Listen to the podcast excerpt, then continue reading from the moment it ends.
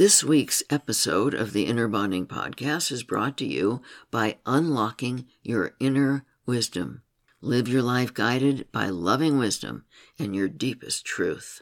In this self guided online video program, you'll learn about the two secrets to at will divine connection, and you'll learn about what you might be doing that blocks that powerful connection.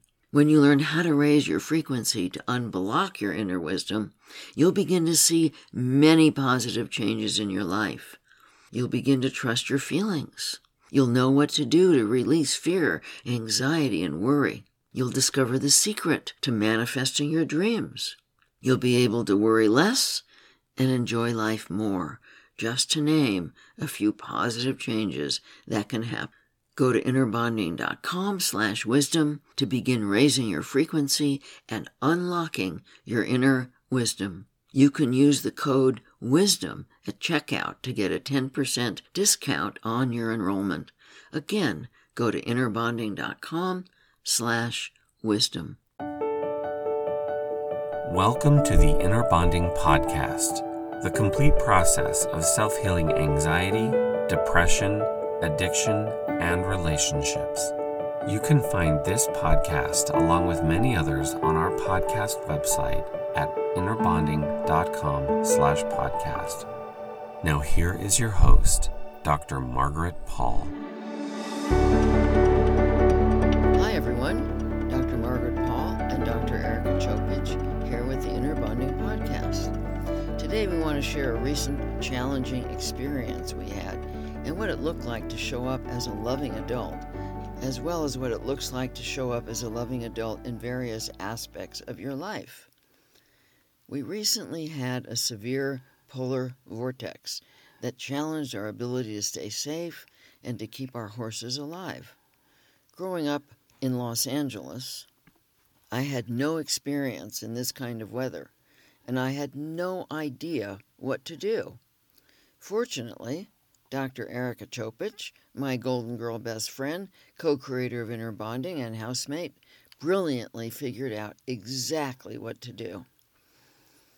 I was constantly amazed at her genius in organizing for this extreme cold, with the wind chill temperature going down to minus 37 degrees Fahrenheit.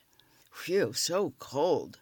Frostbite happens rapidly in these low temperatures. So Erika had to figure out how to keep us warm, the barn warm enough, and our shop, where my art studio is, warm enough without water and pipes freezing.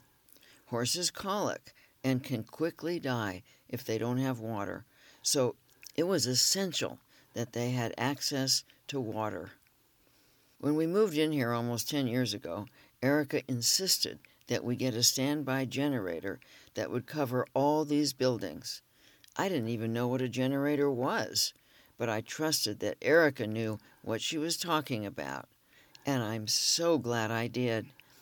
As the news kept saying that there was a good possibility the grid would go down, it's the generator that gave us some peace of mind. Erika knew we needed extra help in the barn for the two days of the extreme cold. So the first thing we did is put out a call for help to our local Facebook community, and we received incredible help. What a blessing to have such caring people in our community. Then Erika covered all external pipes with bubble wrap, towels, and then a plastic bag, all wrapped with duct tape. Erika told me to bring down all the blinds to keep the heat in and to trickle all the faucets in the house, barn, and shop to keep the pipes from freezing. Erika put the heat up a bit in our shop and garage to make sure the pipes would weather the cold. She coated the horses and put extra fleece blankets under their coats, and she kept them in the barn for the two days with the doors closed. Horses that are used to very cold temperatures and used to being outside all the time grow very heavy coats, including on their ears, so they don't get frostbite. But ours are not used to all that cold, so we had to keep them mostly inside. Erika had to figure out a way to clean out the stalls without opening the barn doors so we wouldn't lose whatever heat we had in there, which she was able to do with a lot of help and wheelbarrows. She also arranged to have snow removal on the street. We live on a private street that doesn't get city removal, so that the helpers could get in. Erika, having grown up on a farm and learned to drive a tractor when she was eight years old, is an expert with the tractor. I've never seen anyone who can do what she does with a tractor. She cleared the snow by our garage, and she cleared a path going to the barn, and she cleared the paddock so that when the horses could go out, they would not slip on ice. Erika made sure that our helpers in the barn had heavy clothing and supplied hand warmers. She also brought out a basket of healthy snacks and water so that the four helpers didn't get too worn out. There is also a coffee and tea bar in our barn. She did not miss one detail in caring for us the horses, and our helpers. And she did all this still recovering from long COVID and from the stroke she had eight months ago. How did she do this? She's going to let you in on how. My early training as a paramedic firefighter and my later training in flight school taught me a consistent lesson. Separate the emergencies. Most people become overwhelmed at a time like that when they look at how much has to be done and how much can go wrong.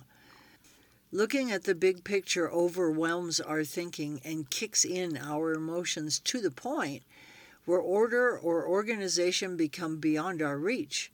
Separating the emergencies and dealing with them one at a time is how you get through this. The other aspect that I've relied on my entire life during challenging situations is that I happen to have a laser beam focus. Imagine a laser beam like a lightsaber from Star Wars coming from your third eye and focusing directly on the task at hand. This is my laser beam focus. In psychology terms, it means that I'm able to compartmentalize my feelings. I am temporarily pushing them to the side all the feelings of anxiety, fear, panic, and overwhelm so that I can use my intellect to maintain my focus and tend to the task at hand.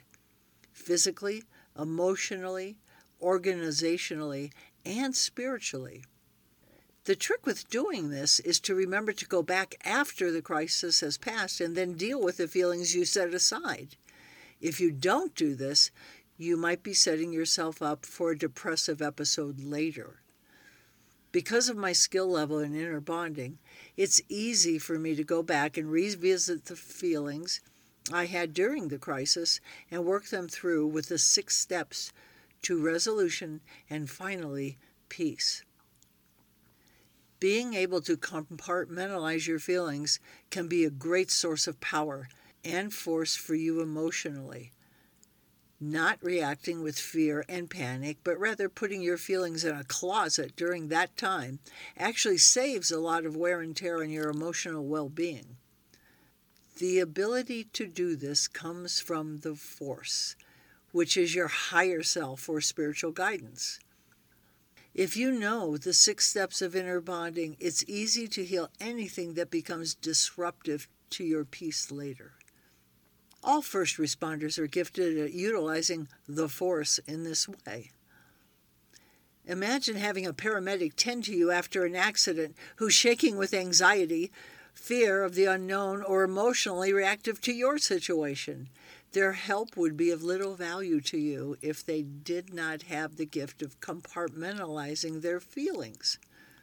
The problem occurs when the first responder forgets to go back and deal with the traumatic feelings they had at the time, setting them up for PTSD.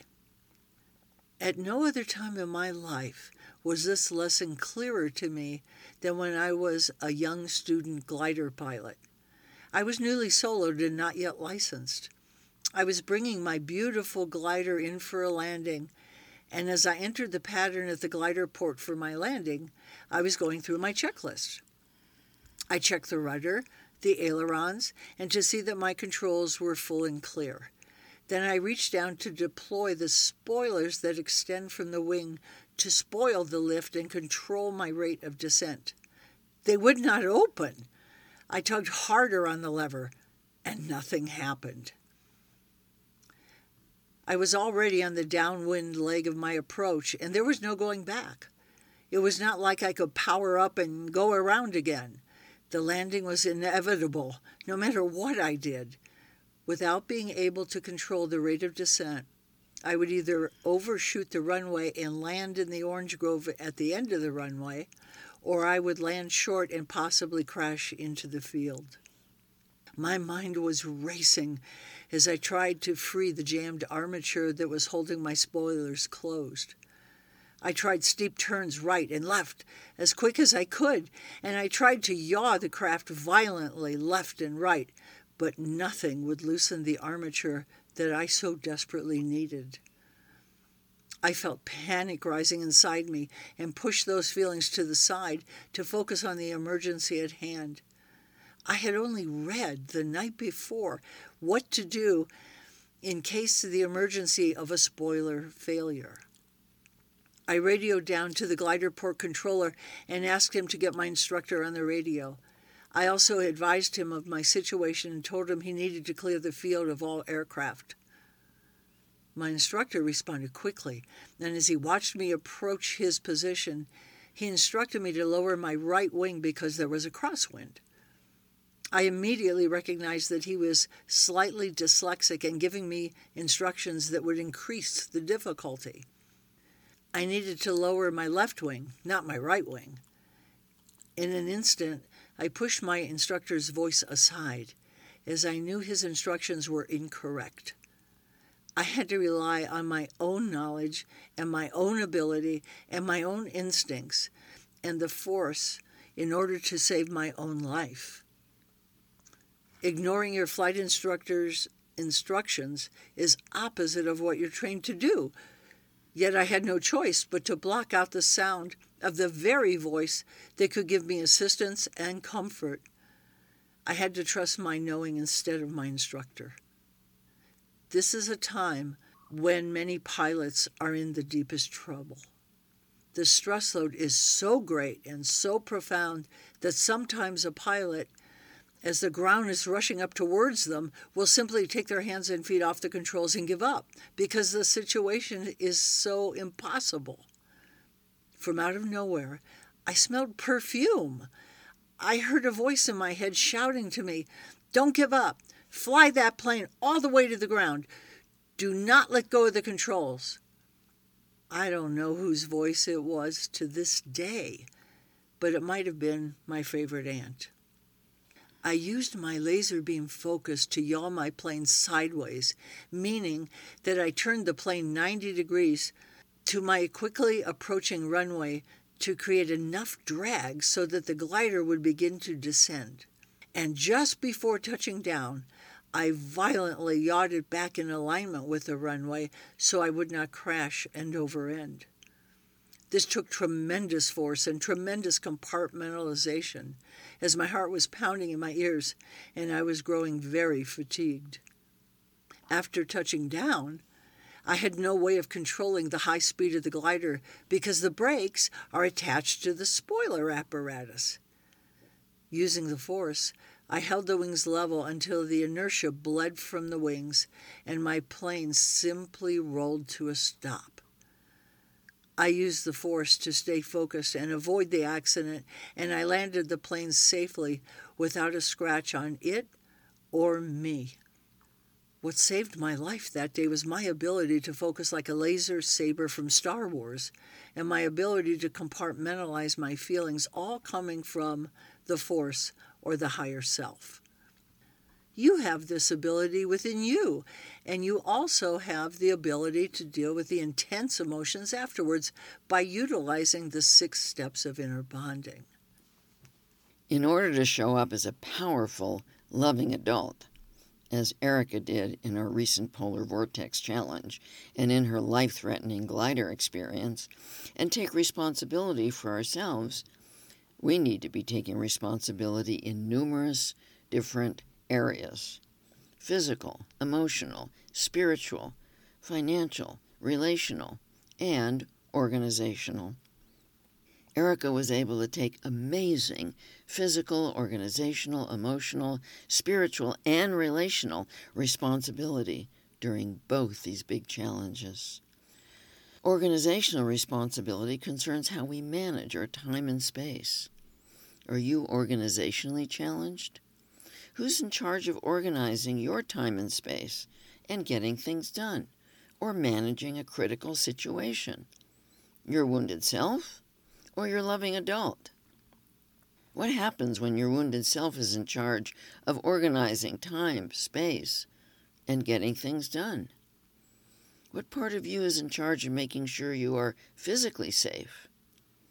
What part of you is in charge of paying your bills, keeping your mail up to date, getting your taxes in on time, keeping your space free of clutter, and getting places on time, practicing inner bonding to lovingly learn from and manage your emotions, eating well, and exercising to stay healthy. What part of you is in charge of how you treat other people? What part of you is in charge of your finances? You are not taking organizational responsibility regarding time if you don't think ahead, as Erika did, to make sure you're physically safe. You're often rushing to get things done, are often late to appointments, rarely have time for yourself, have no balance between work and play, don't have much time for family and friends, often feel overwhelmed and anxious regarding getting things done, procrastinate, often pay bills and taxes late.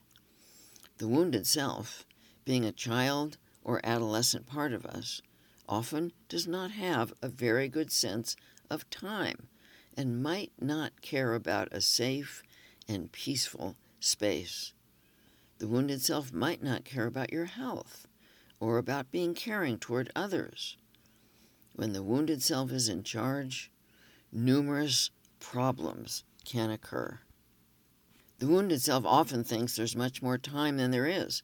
Therefore, you're often late because your wounded self doesn't understand how to measure time. On the other hand, the wounded self might be very afraid of others' judgment regarding being late and might be anxious and rigid regarding time, always rushing and having to be early. One aspect of your wounded self might be very resistant to being controlled by another judgmental aspect of your wounded self.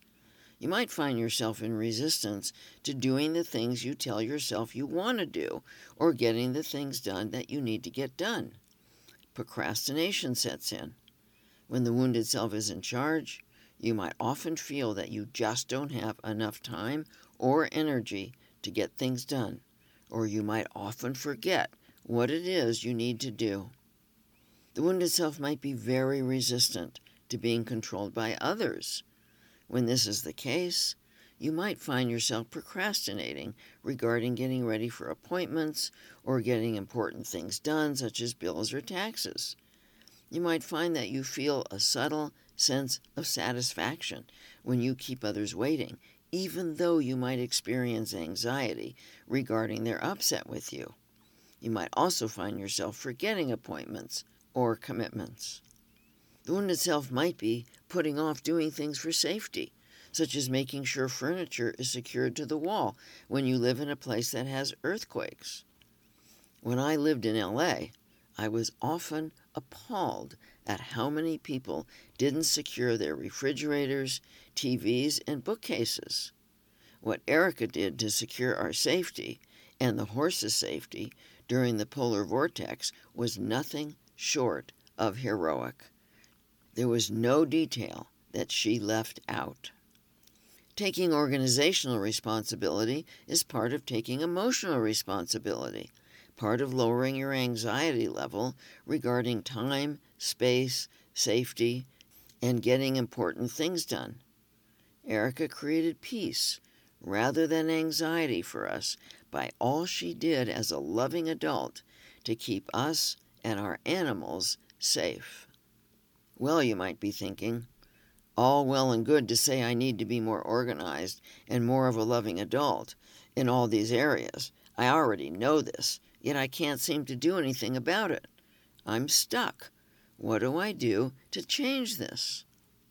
Changing from your wounded self being in charge to your loving adult being in charge ultimately relates to intent. Being able to choose our intent is the essence of free will. We each get to choose what is most important to us in any given moment. You will stay stuck when your wounded self is in charge, and your intent is to resist being controlled. When not being controlled is more important than loving yourself, you will stay stuck. The adolescent part of us is often in resistance to being controlled, even by ourselves. You can't tell me what to do, is the refrain of the adolescent. Or maybe your wounded self is operating as your resistant two year old. Whether you are resisting being controlled by yourself, another person, your guidance, or chores such as paying bills, the result is the same. The intent of your wounded self might also be to get away with things in the hope someone else will do it. The adolescent wounded self loves to believe that we can get away with things. This part of us gets a dark satisfaction out of doing as little as we can, especially if we can get someone else to do it for us. The sad thing is that the grim pleasure and dark satisfaction of resisting control and getting away with things does not hold a candle to the real peace and joy of being a loving adult and taking loving care of ourselves. The wounded self cannot see that by resisting responsibility, we are deeply limiting our full ability to manifest our gifts and the profound satisfaction and fulfillment that comes from fully expressing who we are. All this changes when our intent changes. When you decide that loving yourself is more important than resisting control and getting away with things, you move out of the wounded self and into the loving adult. It's your intent to be loving and compassionate with yourself and others that gives you access to the force, your higher guidance, and changes everything. How do I change my intent? is a question I frequently hear. You can't change your intent until you become aware of and own your present intent. If you think you want to be loving to yourself, but you really want to resist control, and you are unaware of this, you will stay stuck. So, the first thing you need to do is become conscious of your intent. Pay attention. Notice when you can notice yourself resisting control and actually own it by saying to yourself, right now, it's more important to me to resist being controlled and get away with stuff than it is to be loving to myself. I choose this. Then you can also choose to be loving to yourself. But you don't even have that choice available until you are conscious of what you are choosing. However, you can also resist awareness of your choice, which means that it's more important to you to resist being a loving adult than it is to be loving to yourself and others. Until you remember by tuning into your true soul self that you are here on this planet to evolve in love, compassion, and empathy, you might not have the motivation to become conscious of your intent. If you want to start learning to show up as a loving adult, then start with noticing your intent.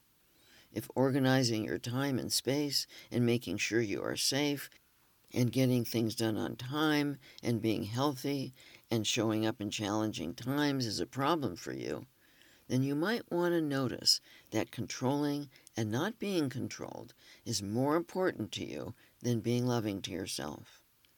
When controlling and not being controlled is your deepest intent, it will be very difficult for you to heal your resistance to being a loving adult. Even if you do manage to change your behavior for a period of time, unless you change your intent, it is unlikely that the behavior change will be permanent. Many people read books and take classes on time and organizational management on healthy eating, on financial and relationship skills, and on healing painful feelings.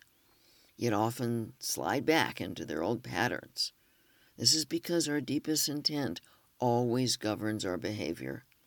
As long as your wounded self is in charge, with its intent to control and not be controlled, you will not be able to permanently change your behavior. Behavior changes easily when intent changes, but it is changing your intent that is challenging. Being in control and resisting being controlled is what seems safe to the wounded self. One of the reasons it is often so hard to shift your intent from controlling to loving is that the wounded self believes that being loving to yourself and others may lead to even more problems.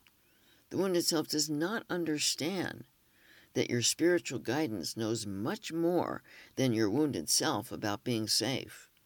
Nor does the wounded self understand that when your intent is to be loving to yourself, your spiritual guidance is able to guide you in what is safe for you and in what is in your highest good. How important is it to you to become a loving adult? Author Napoleon Hill wrote that desire is the starting point of all achievement, not a hope, not a wish, but a keen, pulsing desire which transcends everything. How strong is your desire? to be a loving adult? This is an important question to ask yourself. Do you have a strong, keen, pulsing desire to be a consistent, loving adult that transcends everything? It's time to be honest with yourself about what is really important to you, more important than learning to be a loving adult and evolving in your ability to love. Do you ever hear yourself say to yourself, Sure, I want to be loving as long as what? What would fill in the blank for you? What are the expectations? What is actually more important to you? If you've been struggling with learning to be a loving adult and taking responsibility for yourself, it is likely that your wounded self has very different agendas for you. If these agendas are unconscious, as they often are, then they can easily get in the way of being a compassionate, loving adult with yourself and others. The challenge in becoming aware of what is more important to you than being a loving adult is to take off all judgment of these agendas. If these agendas, such as having control and not being controlled, or getting away with things, or getting love rather than being loving, or avoiding pain with various addictions, or attaching your worth to achievements or money, are more important to you than being a loving adult, then there must be a very good reason why this is so. And the only way you can understand and eventually release these agendas is to be in a compassionate intent to learn about why they are so important. Many people who consult with me believe that the most important thing to them is being a loving adult. But for most of them, the deeper desire isn't there. And this desire is what is necessary to do the level of inner bonding work required to be a consistent, loving adult. For me, the thing that brought the profound desire was my deep knowing that my reason for being on the planet is to evolve in my ability to love, which has to start with loving me, and to fully manifest my gifts on the planet. To me, everything else pales in importance.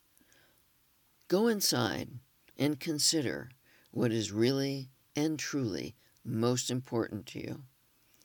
Then use inner bonding to learn more and free yourself from any subconscious or unconscious motives and agendas.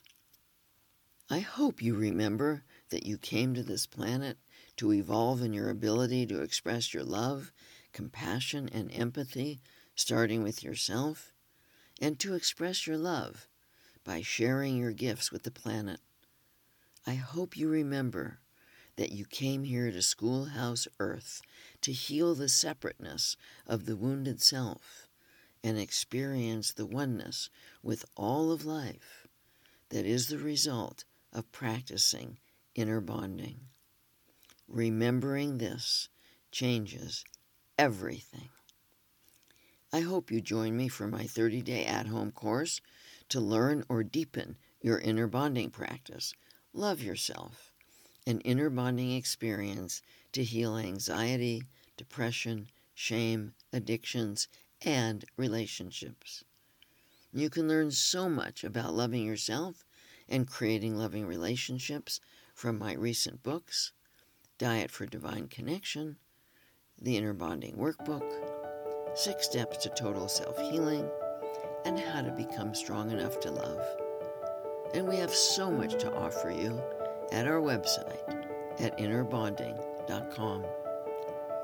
I'm sending you my love and my blessings.